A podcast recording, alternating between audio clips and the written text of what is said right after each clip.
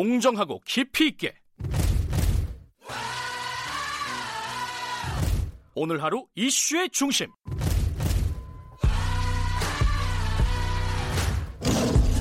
김경래의 최강 시사.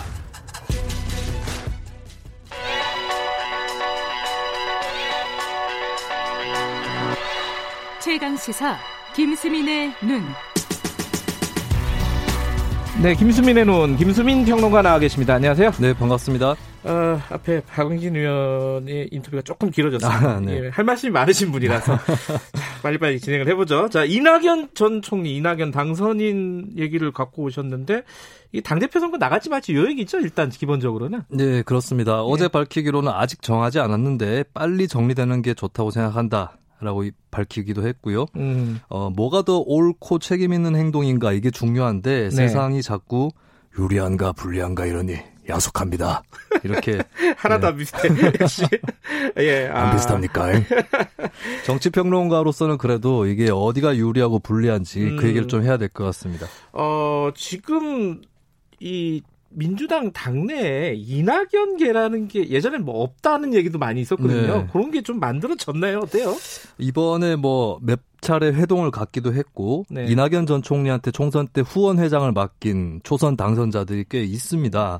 뭐 오영훈, 이소영, 이탄희 당선자들이 음. 그들이고 이계호 의원, 호남 지역 의원도 네. 어, 이낙연계로 꼽히고요. 중진급 중에서는 동교동계 출신인 서른 의원이 또 음. 이낙연계로 꼽히는데 특이한 것은 고민정, 윤건영, 한병도 다 청와대 인사인데. 그렇습니다. 이분들도 이제 보통 우리나라가 5년 단임제 예. 때문에 현직 대통령과 친한 사람들이 차기 주자를 놓고 좀 아. 갈라지고 유입되고 하는 현상이 있는데 이낙연계에 벌써 그런 비슷한 현상에 기미가 보인다. 음. 뭐이 정도로 정리할 수 있겠습니다. 근데 지금 여론조사 같은 거 보면은 사실 압도적인 1위예요. 그렇죠. 근데 그거 자체가 불안한 거 아니냐? 네. 그죠? 그 그런 거 많이 봤으니까 우리가. 이게 예. 이회창 효과인 것 예, 같아요. 예, 예. 네, 이회창 전 총리가 97년 대선에서 패배를 한 이후에 네. 다음 대선까지 거의 모든 기관에서 1등을 달렸거든요. 음. 그래서 또 어, 유권자들 심리도 저러다가 누가 쫓아가서 역전하지 않을까 이런 기대도 음. 좀 있는 것 같습니다. 학습 효과가 한 번 있었고. 예, 근데 이제 음. 거꾸로의 사례도 있어요. 박근혜 전 대통령입니다. 아하. 네, 이명박 전 대통령한테 진 다음에 5년 내내 거의 대선 주자 1등을 하다가 결국 대통령까지 음. 되어 버렸죠. 네. 예, 이낙연 전 총리도 그러지 말란 법이 없다라고 음. 볼수 있겠습니다. 이 당에서 이낙연 전 총리는 뭐랄까요 이렇게 친문 이렇게 분류되질 않잖아요. 네. 그래 뭐 비주류 이렇게 봐야 되나요? 어때요? 본인 스스로도 소수파라는 표현을 쓰기도 했었는데요. 어. 열린우리당 경력이 없죠. 노무현 예. 대통령 때 새로 만들어졌던. 근데 이게 장점이 될 수도 있습니다. 음. 노무현 전 대통령도 김대중 전 대통령이 만들었던 새정치국민회의에 따라가게 하는 전력이 있거든요. 음, 네네네. 네, 그리고 김대중 노무현 이두 두 대통령이 고향이 호남 영남 이렇게 갈라지듯이 네. 문재인 이낙연 음. 여기도 영남 대 호남 이렇게 갈라지는 거죠. 차별성이 이렇게 있다는 것은 정권 재창출에 오히려 도움이 된다. 그러니까 음. 정권을 재창출할 때는 전임자하고 좀 많이 다른 음. 노태우, 김명삼, 이명박, 박근혜 이런 식으로 전임자하고 많이 다른 세 주자를 찾는 경향이 있기 때문에 네. 이낙연 전 총리의 비문 이미지 또 호남 이미지가 더 득이 될 수도 있겠습니다. 근데 이 우리가 호남 지역에서 대통령이 당선되는 건 진짜 어렵다 이렇게들 많이들 생각을 그렇습니다. 하잖아요. 어떨까요?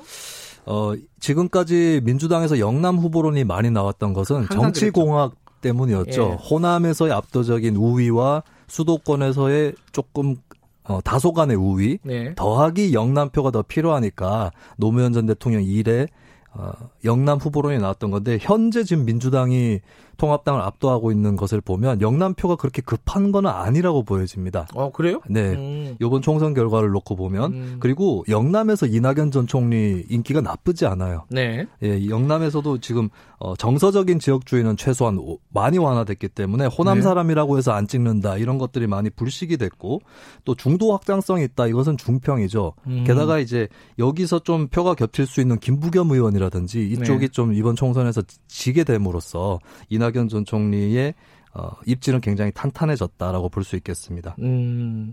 그런데 지금 대표를 아까 처음에 얘기 시작을 이- 이걸로 시작했는데 네. 당 대표를 맞는 게 좋을까? 안 맞는 게 좋을까? 이 네. 대선 주자로서 어떻게 판단을 할까요? 한편으로 보면 당 대표를 맡으면 문재인 정부의 그늘에 더 강하게 갇히는 거 아니냐 음. 이렇게 볼 수도 있겠죠. 하지만 거꾸로 평의원으로 있을 경우를 가정을 해본다 네. 했을 때 만약에 평의원으로 있으면서 청와대하고 다른 소리를 낸다.